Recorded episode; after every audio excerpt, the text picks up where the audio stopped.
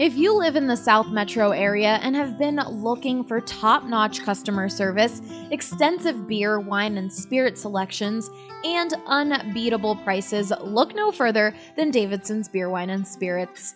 You won't find a more varied inventory anywhere else. Don't just take it from me, guys. This is Michael, and he's been shopping at Davidson's since they opened. The thing I like about Davidson's versus the competitors, it has a larger selection. And if I am going to buy spirit, then Davidson's is usually my first choice as well, because just of the size of the selection. I also like the extensive selection of some hard-to-find items. But that's not all. Every department is staffed with highly trained specialists who can help you find exactly what you're looking for. I've always found the folks that you chat with to be knowledgeable. I've chatted with the spirits staff about different bourbons and different vodkas, and I am always chatting with the wine staff about different things and saying, oh, I like this, what else do you have that's similar?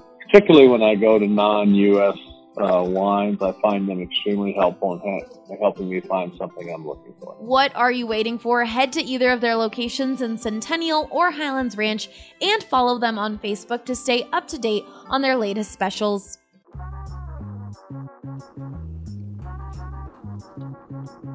What is up, everybody, and welcome to the DNVR Nuggets podcast presented by Total Beverage. I'm your host, Adam Matez, and this is a very special episode of the DNVR Nuggets podcast as I am joined by John Beckett, JB, assistant coach, newly named assistant coach for the Denver Nuggets. JB got his start with the Nuggets back in 2014 as a player development coach, was promoted to director of player development, and then just this summer was promoted to assistant coach. We spend a nice 45-minute conversation talking about his very interesting career path into the NBA, and then going over what player development coaches do, how they work with players and coaching staffs and analytics departments. We also talk about what assistant coaches do on game days, what their routine looks like. And then we talk about the specific players on this Nuggets roster and his experience working with them. Gary Harris, Jamal Murray, Nikola Jokic, Will Barton, Michael Porter Jr. Lots of great stories about those guys and about JB's experience in the NBA that I think you're going to find really fascinating. So without further ado, let's get to that conversation. All right, I'm joined now by newly named assistant coach. Is that the correct title? That is the correct title now. Okay. Assistant coach. Formerly director of player development, now assistant coach, John Beckett. Well, I like that name. It sounds good. Waited a number of years to get that title. Yeah. Congrats. You know what? That's one of the things I wanted to kind of bring up early is so many guys in this, from being around, I've been around 5 years now, the time you put in, the you know, in a corporate world, you put in 5 years, you move to this, whatever. Man, you put in a lot of years. Oh man, a lot of years. This is my 16th season. Started out as an assistant video coordinator with the Hawks. Eventually got moved to video coordinator. And while I was there in Atlanta, those were my titles, but I was still on the floor a lot, working with a lot of the guys that we had there at the time. You know, during my time there, you know, some of our young guys were, you know, Josh Childress, Josh Smith, Al Horford. We had vets there such as, you know, Joe Johnson, Tracy McGrady. Back in my rookie year, I had Kevin Willis and Kenny Atkinson. So I've worked with a number of players, and you know, I've learned a lot from everyone. So Kevin Willis is like one of the oldest players at the time. Now I guess it's you can play till 40 or whatever. So you coached a guy that played with you know, you can go way Dan Issel. You know, like the crossover is kind of funny with it. No, so I saw in your bio though that you actually got your start at TNT. Yeah. Tell me about that, because I think that's interesting. Crazy story. I played ball. I finished my career playing ball at Eckerd College, a Division II school in St. Petersburg, Florida. Got done with school. You know, like most kids who play college basketball, you want to play professionally somewhere. Yeah. So I went back to Atlanta and started working out there. One of my college coach introduced me to a guy named Greg Pike, who was he worked at Turner Sports. He was just a friend that I met, you know, and we just started talking, and I told him my situation, and he told me of a job over at Turner Sports where I could log games in the evening, and it worked well for my schedule because during the day I would go work out, play pickup ball, then during the evening I would go work. For people that don't know what logging games is, basically I would log baseball, football, and basketball games. So any of those highlights that you see on TV. there's guys sitting behind a computer that, you know, they're on the computer and they're typing out what each thing is, and if they think it's a good play, they'll code it a certain color or something like that.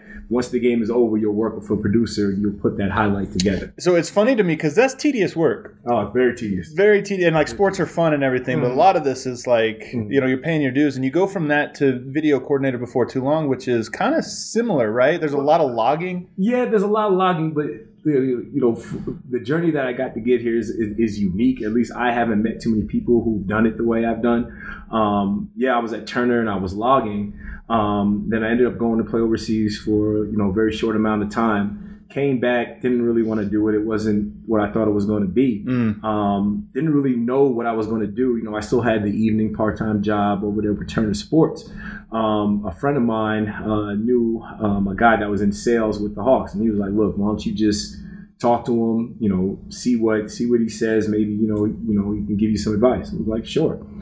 I went and talked to him. Next thing I know, he offered me a job as a season ticket sales rep.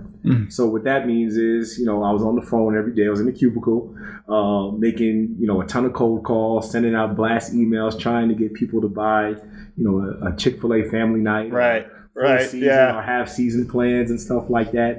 And, you know, at the time it was cool, but it wasn't me. Being in the cubicle, wearing a tie and, you know, all that stuff, that wasn't what I wanted to do. So during the evenings, we would play basketball on the practice courts, which was connected to Phillips Arena at the time. I got to know the video coordinator over there, whose name was Luke Steele. Had no idea what a video coordinator was at that time.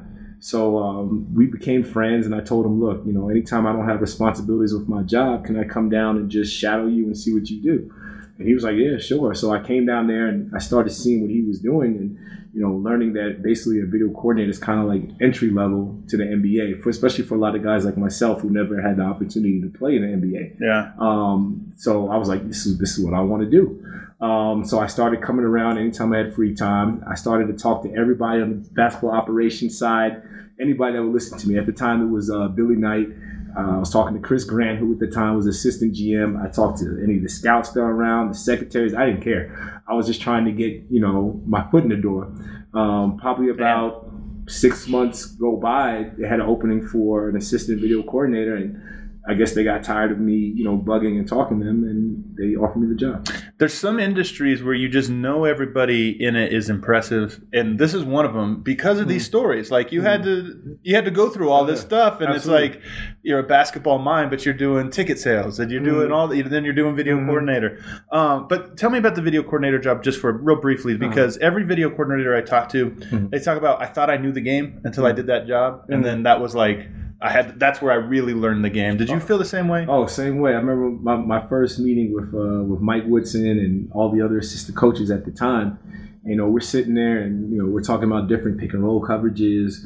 We're talking about our different, you know, offensive schemes. And, you know, I played in high school. I played in college, played, you know, briefly overseas. I thought I had a good grasp of basketball. When I got in that room, and like they started talking, you know, you try to act like you know what they're saying when you're looking around. And you're like, man, what are they talking about? Right.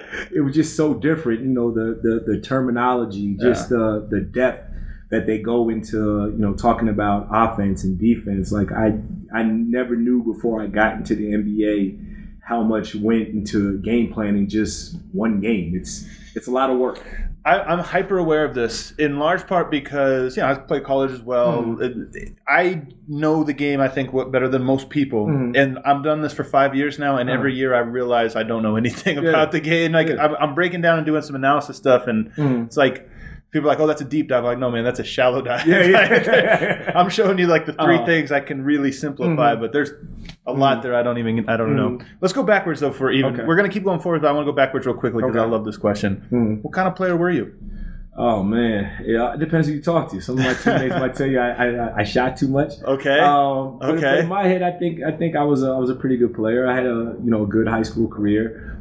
We had a really good team in high school. We ranked in the top 10 in the state most of my senior year. Made it to the Elite Eight. Lost to the eventual state champions. Were there any big names in the state at the time?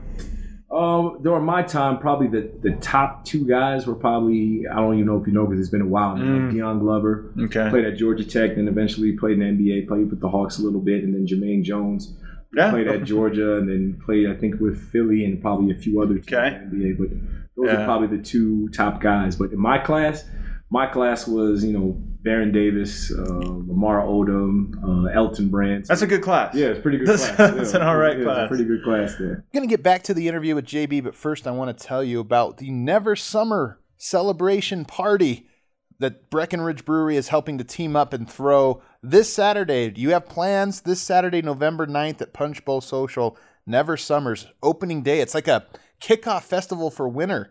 Going to be a lot of fun, and Breckenridge Brewery is going to be there. Free beer. Who doesn't like a party with free beer celebrating the ski season and snowboarding season and just the winter season? So you're going to want to check that out. If you don't have anything else going on, you're looking for a party, November 9th, the Never Summer opening day party at Punch Bowl, who's partnered with Breckenridge Brewery. Check it out. We believe Piper is the best because of their professionalism, because of their capability, because of their integrity, and because of the relationship we have built over the last year and a half with several of their key managers. Piper Electric has been a part of the Denver community for over 35 years. Their reputation of being fairly priced, trustworthy, and dependable has allowed them to become one of the best Denver electrical contractor companies in the market. Sometimes customers will ask us if we know of somebody who can be their regular electrician, where they could call for anything from a small job to something much larger, maybe a remodel. And so we certainly have referred people to Piper and Piper to them. From residential, commercial, and industrial, Piper Electric can handle all of your electrical needs. They've done actually everything from repairing a small wiring situation with a circuit breaker panel to adding additional circuits, adding parking lot lighting. So really, they have become a one-stop shop for all of our needs. If you call today and use the promo code BSN, you will get $25 off your next service call. That's 303-646-6765 or go to piperelectric.com.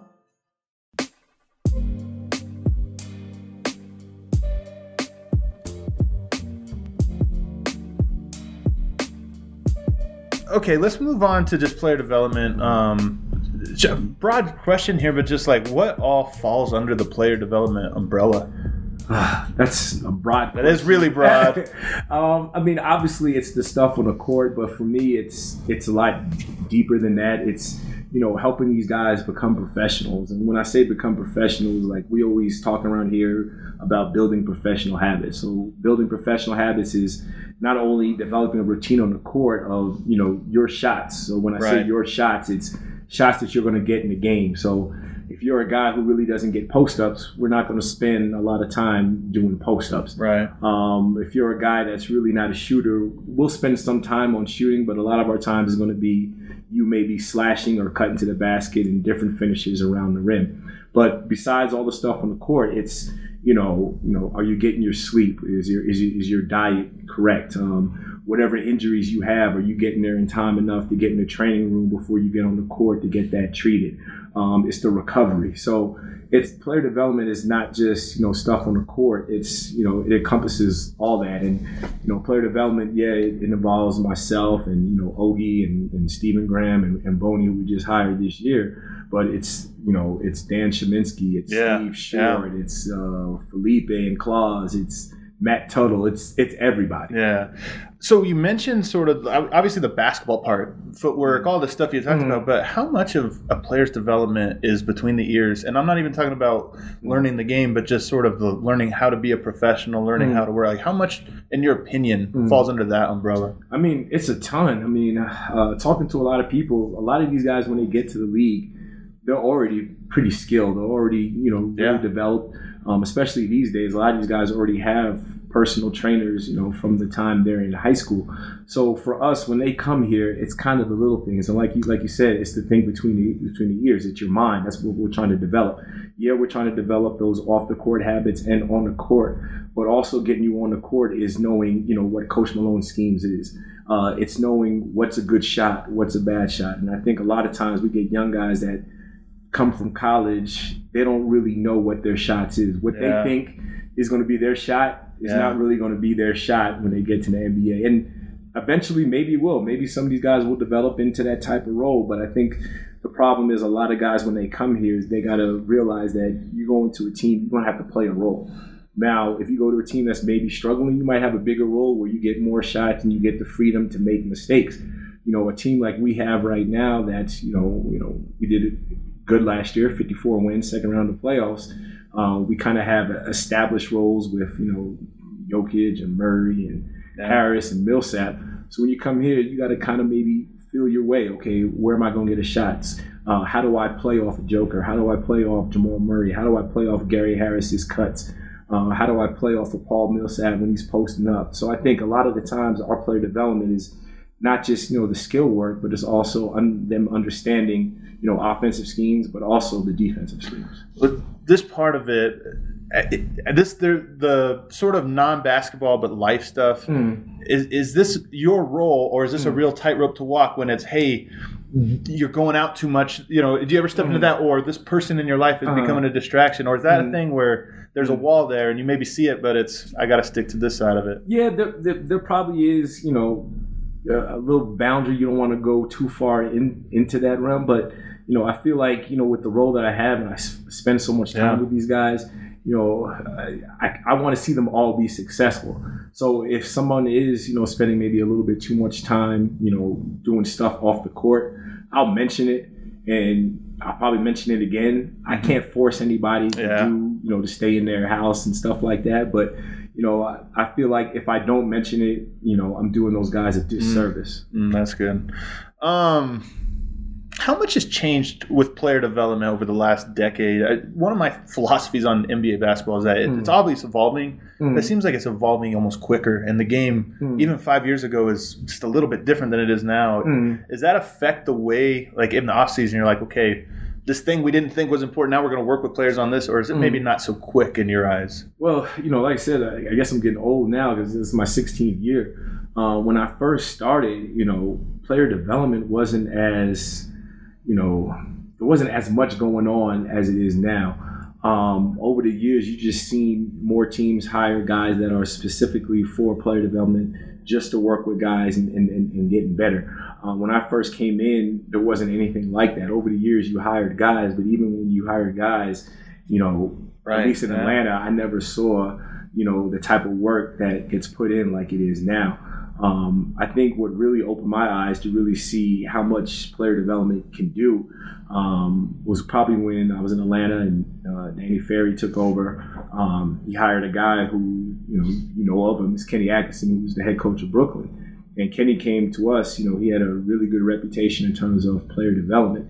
And from Kenny, I learned a ton from him in the 1 year I was with him in Atlanta. Just the way how he attacked it every day. And it wasn't just he got on the court and he just got shots up with guys. It was something where he had a plan.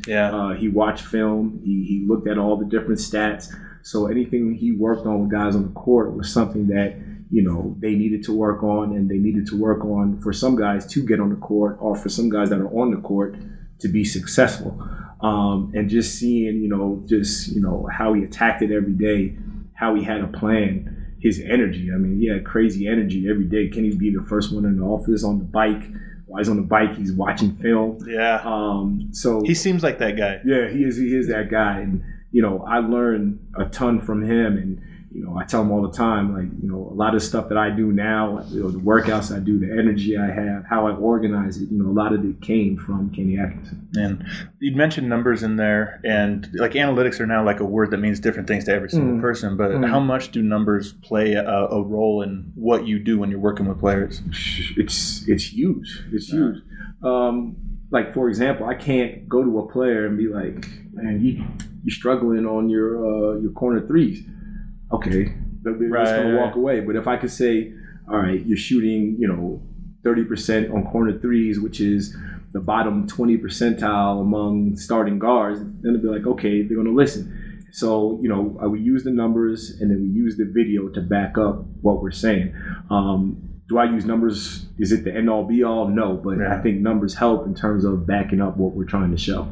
With scouting reports, and I guess even with numbers when you're working on players, is there a level – I mean, is it in your mind at all times this paralysis by analysis? Like, I got to give them just enough to make an impact, but not too much that it's, you know, it's confusing. Yeah, I mean, it's tough because it's just like, you know, if I'm telling a guy that, you know, he drives left 67% of the time, it doesn't mean he can't go right. It's just, you know, when you're guarding a guy and we look at the stats and let's say he does go 67% to the left and, you know, the numbers show he's more effective getting to the left hand. When you're guarding him, all right, well, maybe I'm going to cut off that left or maybe I'm going to anticipate when I'm guarding him he wants to get to the left hand and, you know, try to get him to go to the right and make him take a tough shot. You're like, when we give those numbers, it doesn't mean that guys can't make shots from certain areas or they can't drive this way. A lot of times it's just, you know, if he struggles or he's not as good doing something else, okay, let's just force him to do that. What about summer routines? I know nowadays, you mentioned there used to be not a ton of player development coaches. Now there's like a staff of it everywhere. But now everybody also has their own coach or several coaches. What's the relationship like? What are the dynamics like between you and, say, a player's personal trainer? I mean, each one is different. Some of the guys I see more than others, and when they come around, we have good relationships. We talk. Some of them are really good, where they'll reach out to me and ask, okay, what do I need to work on with this players? Other ones kind of, you know, they like to work on whatever they feel their player needs to work on. I don't really mind it because I'm around these guys so much. I feel like, you know, if, you know, I keep doing it even during the summertime, you know, my voice loses maybe, you know, some of that power. So I feel like, you know, if they have guys in the summer, that's fine. Our guys do a really good job of going out and visiting them. Not only myself, it's Ogie and Stephen Graham and, you know, Boney, we'll throw him in the mix this year as well. So we'll go visit guys. And then did you go to Serbia? I didn't go to Serbia. Usually because, you know, Ogie's from Serbia. Yeah. So that's a chance for him to go home and see family and stuff like that. So I haven't been to Serbia, but Ogie, you know, he's always going back and forth to visit Nikola and to check on him. Do you have any interest in going to Serbia? Because some people really want to go and some people are like, man. I've heard great things. Like Ogie keeps telling me about Belgrade. Front office telling me about Belgrade. Everybody loves Belgrade. So at some point I need to go and visit and see what the hype is about. When did you learn that you would be promoted to assistant coach? Probably maybe like a month after the season. That's when, coach put me in the office and, you know, he told me and it was, you know, obviously I was very excited. I was very excited because like I said, it, you know, 16 years I've never had that title, so I had that title. Correct me if I'm wrong, but I think are you the only holdover from Bryant Shaw's coaching staff to go to Malone's coaching staff? Ogie was there too. Oh, he was? Yeah, Ogie was there too. When I was with Coach Shaw's staff, I was the assistant player development. Ogie was doing video. So me and Ogie are the only ones left. Wow.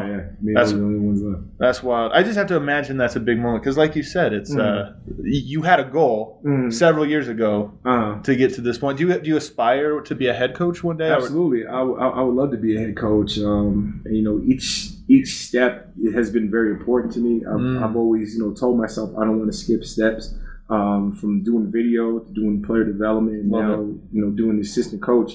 I've learned, you know, basically the NBA from the bottom floor up, and I feel like it's helped me develop into the coach that I am and the coach that I will become. So, you know, I love it. I mean, of course, there's times you wish, you know, the whole process can go a little bit faster, but as you sit back and you look at it, everything needed to happen for me to get to where I'm at right now. I love that you said that we don't skip steps because we made a shirt about this. We kind of like trying to make that the trust the process of Denver. But it's because Conley and Malone have said it so much, and it cracks me up because it's so baked into the culture there. Even in this conversation, it can kind of come out. It's huge. It's the same thing we talk to our players. It's, you know, the young guys we have now, you know, they get frustrated at times because they would like to play, you know, more than what they're doing. And you just got to tell them, you look at our team, we're full of that. You know, Gary Harris's rookie year, he barely played. And then, you know, he struggled his rookie year, came back his second year, and, you know, he was really good. Now he's a starter. He's a proven starter in this league. And you can go from Monte Morris. You can go to Torrey Craig. You can go to, you know, Malik Beasley, even someone like Paul Millsap, who wasn't here, but you look at his career, right? It's the same thing. He had to work and he had to grind to get where he got to. So, you know, a lot of it is telling our young guys just to, you know, hang in there, continue to work hard, and the opportunity is going to come. So I know I've just talked to enough coaches and you know, I have some friends throughout the front office, even coaching staff. The hours I know are crazy.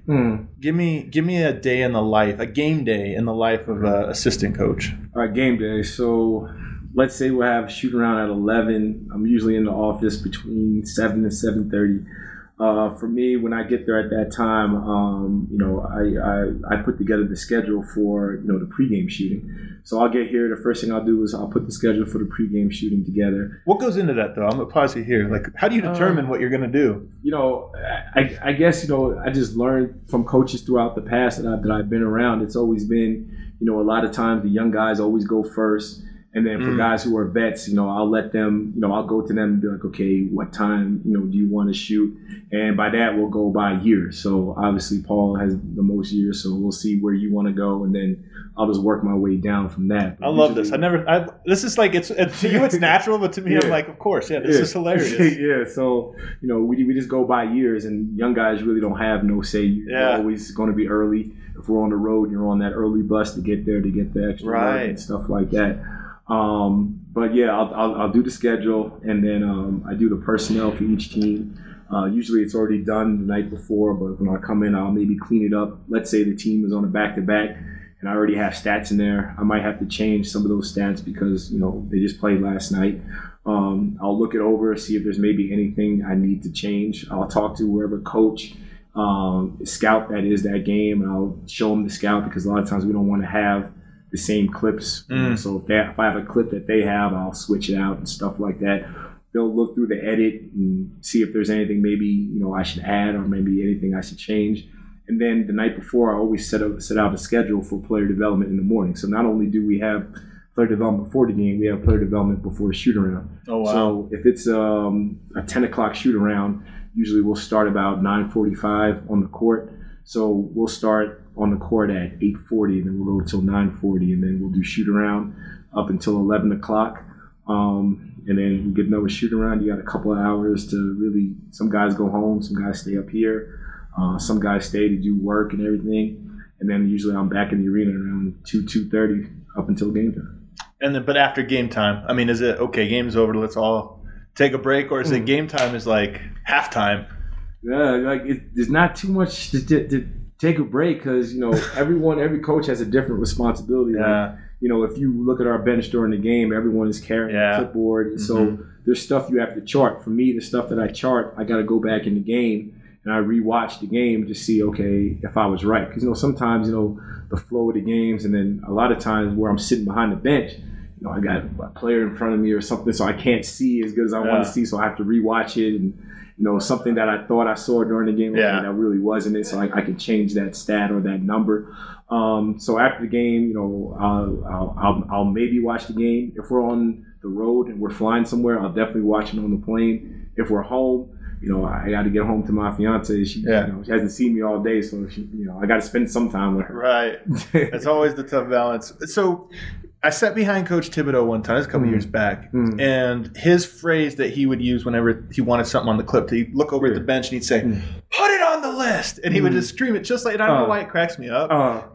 Does Malone have a thing he says when it's like, oh yeah, put that on the edit. Put it on the edit, okay. Yeah. We have a halftime edit, so, you know, if something happens or somebody, you know, didn't follow the defensive scheme or offensively something wasn't run the right way, usually it might be ATO. He'll be like, you know, put it on the edit, and that's what he'll say to us. So I have a new series called The List is for my listeners. That's where it comes from, is the Thibodeau thing. So maybe really? I should have called it The Edit. Yeah. Yes, you know, whatever made the edit from the night before. Yeah, that's hilarious. Malone's fun to watch in the game. I love Malone. I love watching him in games because you feel it. Oh yeah, he's intense. He gets into it. What pisses off a coaching staff the most? So you mentioned the ATO, like you come out of the timeout and you screw that up. Is that like number one? I don't know if it's number one, but it's up there. It's up because it's one of those things where, you know, you played ball before. Like when you don't pay attention, like let's say you're on the second team and the first team is going through the offense, and then the second team come on, you're running the exact same play. Right. But if somebody messes it up, coaches get so mad because we just went over that play. and now you just messed it up. Like, that's just showing me that you weren't paying attention. And maybe you used up a resource, a timeout. Absolutely. You used that up to just not. Absolutely. And it's man. Absolutely. I got it. But yeah, like ATOs is something that, you know, that's pretty high up there. A defensive scheme, like, you know, if we have a game plan that we're trying to do, and you know you don't do it, that'll upset a coach. Yeah. If we know a guy is a cutter or slasher, and you're on that weak side and you turn your head and he cuts behind you, that'll get somebody upset. Yeah. It's basically anything that we really go over and you mess up, that can really, you know, get a coach upset. DNVR listeners, we're excited to tell you about some game-changing coffee. Strava Craft is the CBD-enriched coffee that has really changed lives. The reviews are incredible. CBD-infused coffee has taken away long-term migraines, back pain, arthritis, IBS. It has helped decrease anxiety, you name it. It's all natural, not psychoactive. The coffee is rich and tasty, and we couldn't recommend it more to our listeners. As Strava says, drink deeply, live fully. Check it out yourself today and receive 20% off when you use the promo code DNVR20 at checkout, and you'll get it shipped straight to your door.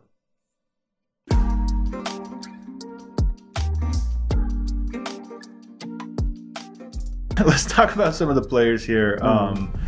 Gary Harris was basically the first player in, because you were here in 2014. Yeah. He was in 2004. Just let's go back there. Uh-huh. What were your first interactions like with him? Oh, and did you know right away he was going to be a worker? Yeah, because when you work with somebody every day, you could just tell by, you know, just the way they work, just being around them, and, you know, seeing the consistency, seeing the effort. You know, with Gary, you know, when he first came, it was tough for him because, you know, he wasn't playing. And then when he did play, you know, he didn't shoot the ball well. You know, I don't remember his exact shooting numbers, but I know it was low. Yeah, it was pretty low. I think it was some of the lowest in NBA for an NBA rookie. So a lot of times, like guys like Gary, you know, when we had him, you know, it's keeping his spirits up, keeping him positive, keeping his confidence there. And then it's just a lot of time working out, just a lot of time spending one-on-one workout, just a lot of time playing 3-on-3 with guys who, you know, are not in the rotation. It's a lot of just, you know, talking to them and trying to keep them upbeat. Yeah. What about just like some of the stuff you worked on early on there? I mean, were there specific skills that you said this is going to be? A lot of finishing. You know, every time Gary has a finish, you know, a right or a floater or, you know, one of his reverse layups, you know, it makes me feel good because I know we spend so much time working on his finishing, spend a lot of time on his shooting. His ball handling, you know, it's good to see Gary, you know, coming off DHOs and now he's able to make pocket passes and stuff like that. And, you know, just to see how his game has, you know, developed and matured over the years, you know, puts a smile on your face. Yoke arrives the next summer, and well, I guess I'll start with Will Barton when he got here, because I know Will Barton was just a different personality type than what was on the team at the time. What were your first impressions and first work experiences like with him? When he first got here, he was excited. Like first thing I remember, Will was just, you know, he was excited about the opportunity. He was in Portland where he didn't really have an opportunity to play. So when he got here, and you know, he was in the rotation and he was playing. He was just excited. And one thing, you know, about Will I can never question is his work ethic. I mean, he's one of the harder workers on the team. He's very consistent, and he just loves basketball. Will's a guy that you can go in the locker room, practices ended an hour and a half ago. He's in there talking, you know, NBA history with, you know, whoever's in there talking about, you know, who's the greatest of all time or who's the toughest matchup right now in the NBA. Does Will have good takes? Like, who's the best player of all time? Is he coming in hot with some... I think he doesn't have outlandish takes. Okay. The thing that I respect about Will, when he has his takes, he'll have numbers or he'll have something to back it up. It's not just something that's from the off hip. The wall. Yeah, it's something that where he's seen it and, you know, he knows the numbers to it and he'll go ahead and say it. That's so funny, man. Also not surprising, though.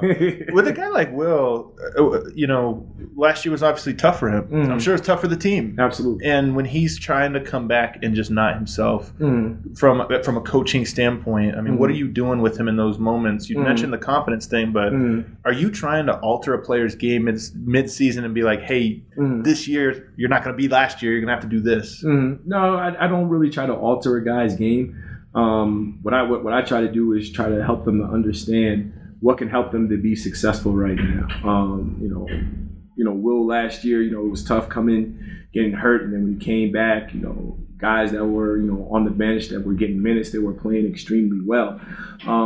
So, I mean, I don't know the right word or phrase to say, but, you know, it's a lot of, you know, just trying to build him up, trying to let him know that he's still a very important, you know, part of this team and a very important piece. You know, it's just, again, trying to stay positive. Like, you know, player development, you know, it's a lot different from being, you know, a head coach or being an assistant coach where, you know, a lot of time, you know, the head coach or assistants, you know, you're trying to get guys to buy in. And, you know, sometimes if guys are not doing something right, you know, you have to let them know, or you have to maybe cut their minutes and stuff like that.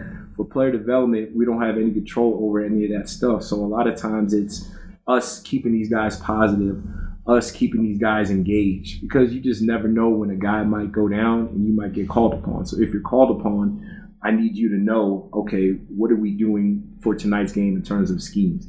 You know, each team is different. How we defend Philly is going to be different than how we defend Houston. Right. So if a guy hasn't played in a while, you know, naturally being, you know, a human being, your mind is going to drift.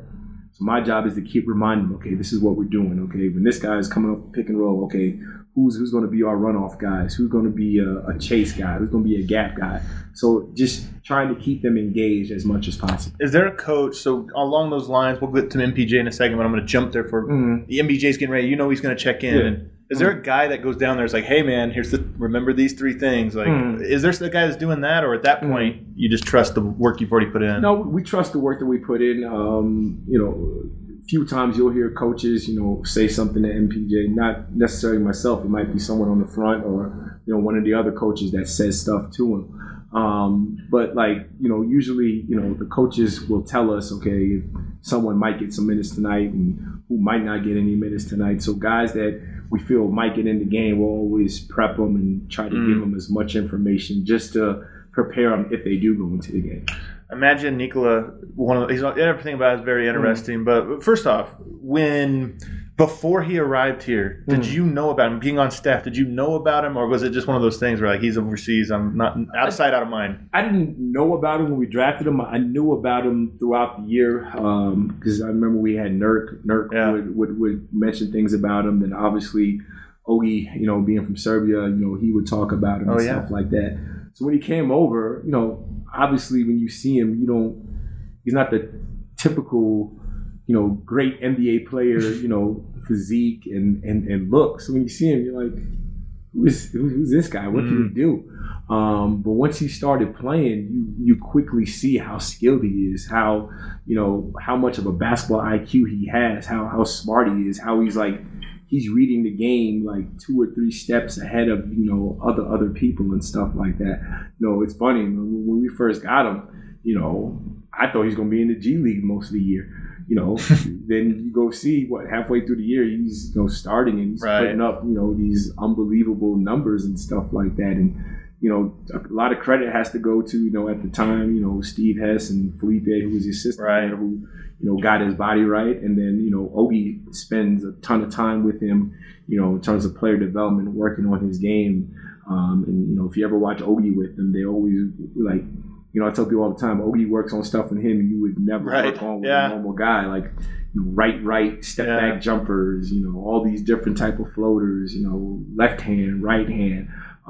So, you know, I got to give a lot of credit to those guys to, you know, help him develop and get to where he's at. So when Jokic in back-to-back games hits fall away, right leg, one-legged step backs, are you sitting there going, yeah, that's me? Yeah. I taught him that one. Listen, that's all talent, man. The thing about player development, man, I feel like, you know, we definitely do a really good job, not just player development, but all the coaches and even the front office, like, you know, we got guys who used to play ball. They'll come down there and help out as well. But, you know, saying that, when it comes to player development, you know, most of the credit has to go to these guys. You know, we can do all the work in the world. Sure. But if Gary Harris doesn't want to get better, it doesn't mean anything. Right. If Jamal Murray doesn't want to get in the gym, or Monte Morris or Torrey Craig or Nikola. So, you know, a lot of credit has to go to those guys, and then a lot of credit has to go to the front office you know, scouting and drafting and getting guys that, you know, have that type of mindset. Let's talk about Jamal. I know you've worked with him a lot. You work, I think, if I'm not mistaken, you a lot with the guards. Yeah, I do a lot of stuff with the guards. You know, I'll work with some of the bigs, but yeah, primarily I'm with the guards a ton. So what's it like with Jamal early on in his career? Just what are you noticing about him early on, and what are your interactions with him as a player development coach? Me and Jamal have had some knockdown, drag-out arguments. Is that right? Oh, yeah, we've had arguments, man. But me and our arguments, they come from a good place. Yeah. You know? The one thing I've learned with Jamal is, you know, he's like, you know, when you're in school, those kids who like excel in class and they kind of get bored if they're not challenged. Right. Jamal's kind of that same way. I mean, he's extremely skilled. Like, he's not a guy that when we work out, all right, Jamal, you know, one dribble pull up. All right, two dribble pull up going to the left. No, like, you know, he wants to be challenged by some type of difficulty. Me and him are butt heads because, you know, I want him to take the easy shot. Right. If you have an open shot, you know, take it. You know, sometimes, you know, he'll get in there and make one of these crazy shots, which only a few people probably in this world can make, and he's one of them. For me with Jamal, it's, you know, it's efficiency. It's trying to get him, you know, to shoot, you know, a high percentage. He is, you know, so skilled and such a good shooter. There's no reason that at some point in his career, if he's not a 50, 40, 90 shooter, he's at least close to those type of percentages. And for me, a lot of times, if he has a poor shooting night, I always go back to him and, well, let's look at your shot selections. Okay, what type of shots are you taking? Are there easier shots that maybe you're passing up? Now you get late in the shot clock and you have to take these difficult type of shots. So for Jamal, he's, you know, he's strong-minded, strong-headed, however you want to say it. But, you know, he will listen because, you know, he does want to be a great player, and, you know, he does want to excel, and, you know, he does have goals to be an all-star and everything in this league. What's the next step for him? I mean, what's the thing that helps him make the leap? If there's like one skill or one sort of area of his game? Consistency. Yeah. I think that's just the thing that, you know, we've been trying to preach to him for the longest time. It's, you know, it's great that you score 48 points.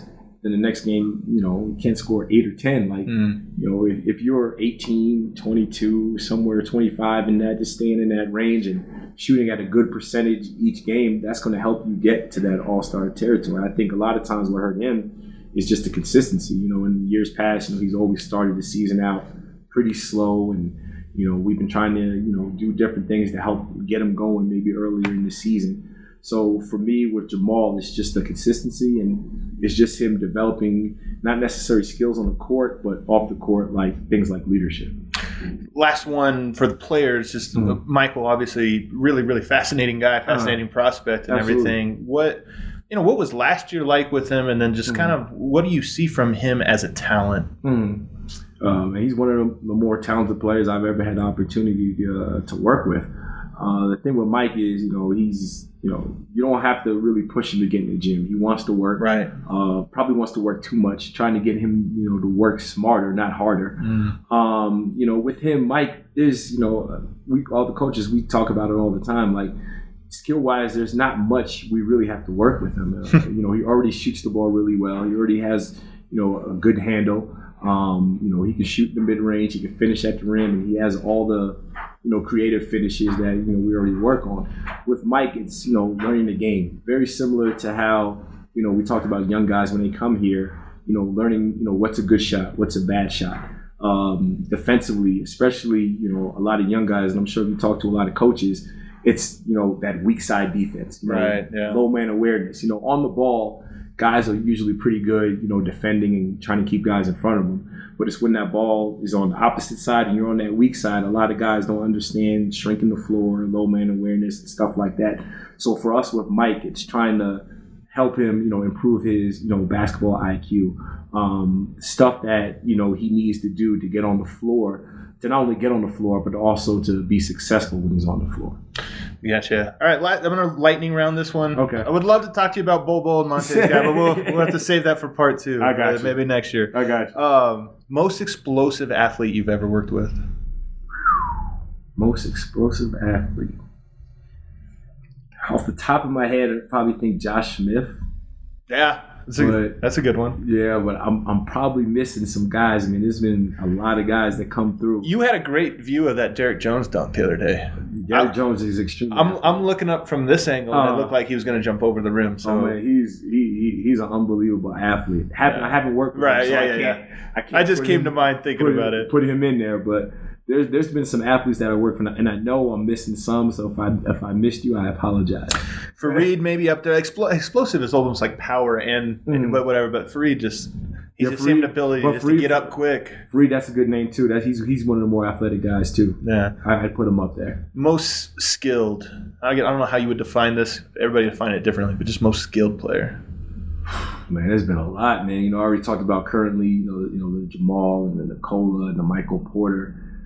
But off the top of my head right now, probably Joe Johnson. Okay. Joe. Technically sound. Oh, my God. Joe was unbelievable, man. At his size and how big he was, and he could handle the ball. He could shoot the ball. He could post up. He had, the mid-range game. Obviously, really good floater. Like, Joe was just, he was one of the first guys when I started working out. Like, I ran out of drills. He just made everything look so easy. So probably the most skill that I could think of was probably Joe Johnson. He had people don't know that, like the younger generation maybe, but he had a year he shot 50% from three. 50%. Yeah, people shoot 45, and we're just like, how? Yeah, people don't realize how good he really was. But man, he was extremely skilled. Fastest learner. Somebody you give something to, and then I thought this was going to take a while. Fastest learner. Maybe probably Nikola. Really? Yeah, I mean, a lot of times, he understands the game so well. You give him something, he already can comprehend it. We'll go over plays, and, we'll ask, okay, what's the name of this play? He knows what the play is. Is there a difference between basketball IQ and feel for the game? The reason I ask is he seems like a player that's more feel of the game, and you bring him something, and he's like, yeah, I see that. But if you ask him to describe it, he's not going to describe it to you. But some people, they could see stuff, but they can't describe it. Okay, and maybe that's how he is too, but. Nikola is extremely intelligent, especially when it comes to basketball. He sees things. Even when in the huddle, when coach will draw up an ATO, afterward, if he sees something in the ATO because the way they were guarding, he'll mention it to one of the guards and tell them, okay, well maybe look for this. This might happen because they've been guarding it this way. So I would probably say for me, fastest learner would be Nikola. Pays the closest attention to the details. And when I mean this, I mean talking about individual skill work more than team stuff, but just when you're going through it, they all want to know every little movement. Little things like that. You know what? That's hard because you don't really get too many guys that pay attention to the little. See, this was me. This is why it's funny because this was my thing is my favorite video. Do you remember Kobe working out with Hakeem? Yeah. And it was a 12-minute video and six of those are him doing this. Grainy video. Yeah. He's doing the same pivot and you can just tell he's looking at the exact spot, width of his feet and everything. I was just like, man, this is a guy that's obsessed with the details. Yeah, I mean, I've never had the chance to work with Kobe. Right. Yeah. I've obviously talked with guys that have worked with him and, his attention to detail and, his desire to know all that is, second to none. I don't think I've ever had anybody like that. But attention to detail like that, I can't say I've really had anyone that's really, really like that. We've had guys that love basketball and they watch it all the time, so they know a lot of stuff. But in terms of guys that want to watch film and get more film, and we go over the scouting report, they know it. Can't say anyone really stood out with that question. Imagine Joe Johnson was this way again, just because when you can slow his movements down, and you're like, yeah, that's textbook. He just everything's textbook, but maybe it's natural though. Some guys. A lot of it's natural. Joe, he's just talented. A lot of stuff he just did because just God-given ability. JB, this was phenomenal, man. Oh. I know you're going to be a head coach one day. I hope so. After that, though, you're going to have to be a podcaster. It's natural, man. Sounds fun. I really appreciate it. Everybody, thanks so much for tuning in. We will be back again, of course, tomorrow with brand new episodes.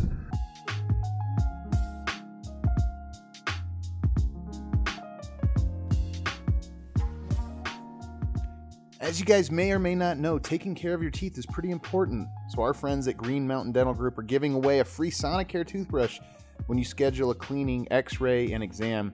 That's right, you simply have to take care of your teeth for Green Mountain Dental Group to hand over a free Sonicare.